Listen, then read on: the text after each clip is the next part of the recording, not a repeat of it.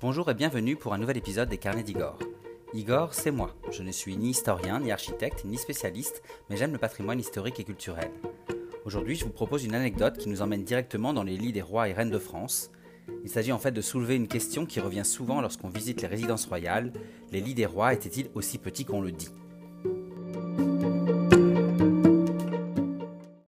Comme je vous le disais, je vous propose aujourd'hui de me suivre au lit. Mais alors attention, on risque de vous décevoir, je ne parle pas de mon lit bien évidemment, mais plutôt de celui des rois et des reines de France. En effet, on raconte souvent que les lits royaux étaient plus petits, ou plutôt plus courts, que nos lits actuels. Je me suis alors posé la question de savoir si c'était bien vrai, et vous allez voir que la réponse n'est pas si simple. Alors une des premières affirmations que l'on entend et qui revient souvent au sujet des lits des rois et reines de France, c'est qu'ils étaient plus courts, tout simplement parce qu'on y dormait assis et non allongé. Mais était-ce réellement le cas? En réalité, si on remonte au Moyen Âge, on s'aperçoit que les habitudes médiévales semblent plutôt contredire cette explication. En effet, à cette époque-là, les médecins recommandaient de dormir allongé sur le côté pour des raisons de santé. Et si on en juge par les nombreuses illustrations et enluminures qui en témoignent, les gens du Moyen Âge, comme les rois, dormaient donc allongés. Finalement, dans ce cas-là, on peut imaginer que si la taille des lits était plus courte, c'est peut-être aussi parce que la taille elle-même des gens de l'époque était plus petite. Je rappelle qu'ils mesuraient en moyenne une tête de moins que nous. En revanche, quand on avance dans le temps, il semble qu'on dormait bien assis à partir de la Renaissance, même si euh, là-dessus les historiens ne s'accordent pas tous rigoureusement. Mais alors pourquoi décide-t-on soudainement de dormir assis? Eh bien c'est simple, la position allongée était celle des défunts. Du coup, on craignait d'attirer le mauvais œil ou même la mort pendant son sommeil si on dormait dans cette position. Ça peut paraître un peu étrange, voire naïf comme raison, mais sachez que cette superstition va durer jusqu'à la fin de l'Ancien Régime. Du coup, imaginez-vous qu'on a continué à dormir assis ou semi-allongé, surélevé par des édredons ou même des oreillers jusqu'à la Révolution, après laquelle on va définitivement dormir allongé comme nous le faisons aujourd'hui. Mais alors une question se pose aussi euh, ici, est-ce que le fait de dormir assis implique obligatoirement que les lits étaient raccourcis? Eh bien en réalité ce n'est pas si évident. En effet, déjà d'un point de vue pratique, à la Renaissance comme sous l'Ancien Régime, les gens étaient plus grands qu'au Moyen Âge. Je vous rappelle par exemple que François Ier mesurait 1m93 comme Louis XV et que Louis XIV faisait plus d'un mètre 80. On imagine alors qu'il pouvait avoir besoin d'un lit adapté en termes de taille, s'il désirait par exemple s'allonger, s'il était malade ou tout simplement pour se reposer.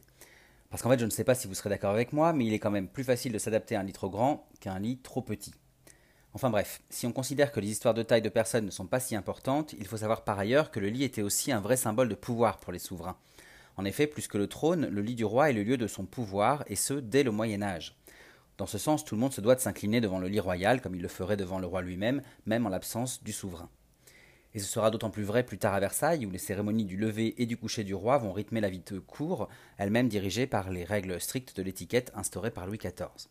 D'ailleurs, vous l'avez certainement déjà remarqué, mais à Versailles et dans les chambres des châteaux royaux, on trouve souvent une balustrade qui délimite le lit du roi, considéré comme un espace privé et surtout sacré, et le reste de la chambre, qui lui est un espace public réservé au commun des mortels. En réalité, pour la petite histoire, seuls les euh, domestiques et les intimes ou des invités privilégiés du souverain étaient autorisés à franchir cette balustrade. Donc là, vous comprenez que le lit se doit d'être à l'image du monarque, c'est-à-dire en un mot grandiose, puisqu'il représente sa puissance et sa magnificence. On imagine donc mal un lit raccourci, puisque pour marquer les esprits, il doit être imposant, que ce soit en hauteur bien sûr, en largeur et même en longueur. Alors au-delà de la taille, pour marquer cette grandeur, le lit des rois se doit aussi d'être richement décoré, comme à la Renaissance ou sous l'Ancien Régime, où le lit royal se fait souvent à baldaquin, avec des colonnes de bois sculptées et des rideaux brodés qui ont à la fois un rôle décoratif, mais aussi qui permettent de garantir la chaleur et l'intimité une fois qu'ils sont fermés. Le lit royal peut aussi s'agrémenter d'un dais, comme c'est le cas sur le lit de la reine à Versailles ou à Fontainebleau. Alors le dais, euh, vous savez, c'est cette sorte de toit ou de plateau en bois ou en tissu qui s'étend au-dessus du lit et sur lequel on peut trouver toutes sortes de décorations majestueuses, comme par exemple de grands bouquets de plumes, comme c'est le cas à Versailles. Ce dais, il va être placé au plus haut au-dessus du lit. En effet, il faut savoir que ce dais est aussi un signe de pouvoir et de statut social. De ce fait, chez les rois et les reines de France, il se doit d'être aussi long et large que le lit, tandis que pour le reste des nobles ou des aristocrates, il doit se faire plus petit et ne jamais égaler la surface du lit lui-même. Finalement, après toutes ces observations, et si on réfléchit bien, on se dit que l'impression de petite taille des lits royaux tient sûrement plus d'une illusion d'optique que d'une réalité. En effet, la hauteur des colonnes, celle du dé et celle des plafonds des chambres de l'époque, tout comme la taille surdimensionnée des têtes de lit ou encore le fait que les lits royaux soient surélevés et placés sur une estrade, tout ça peut donner l'impression qu'ils sont plus petits qu'ils ne le sont réellement. Enfin, si vous voulez en être certain, demandez à mesurer le lit du roi la prochaine fois que vous allez euh, à Versailles et dites-moi si cette explication fonctionne bien. Pour le coup, moi, je n'ai jamais euh, euh, osé le, le faire. Voilà, alors avant de refermer cette anecdote, j'ai une dernière question pour vous.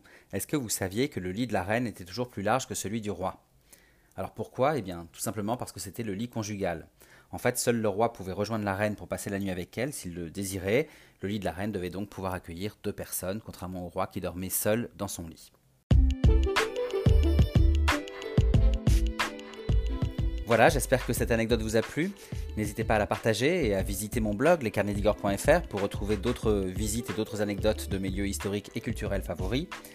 Vous pouvez aussi bien sûr me suivre sur Facebook, Instagram, Twitter et YouTube pour retrouver toutes mes actualités et je vous dis à très bientôt.